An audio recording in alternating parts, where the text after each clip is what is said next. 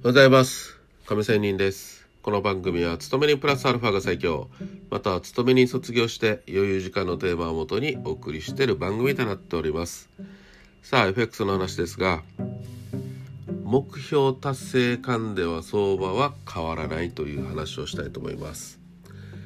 マーケットコメントでよく耳した耳にする言葉なんですが確かに大きな節目に到達すると目標を達成したという気持ちにはなります。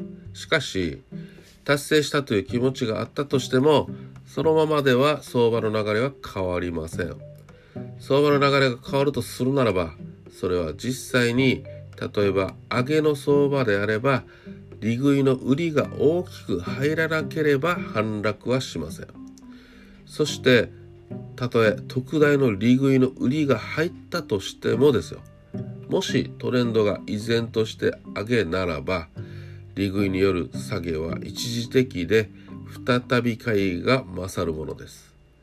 相場の転換っていうのは急転直下反転する場合も中にはありますが多くの場合は結構長いもみ合いが続いた後反転することが多いと言えると思います。上げ相場におけるこの長いもみ合いをテクニカル用語ではダブルトップって言ったり三尊とかね、三山とかね。言ったりヘッドショルダーと呼んだりします。下げ相場ではダブルボトムとかね、えー、三平とかトリプルボトムとか呼んだりしますね。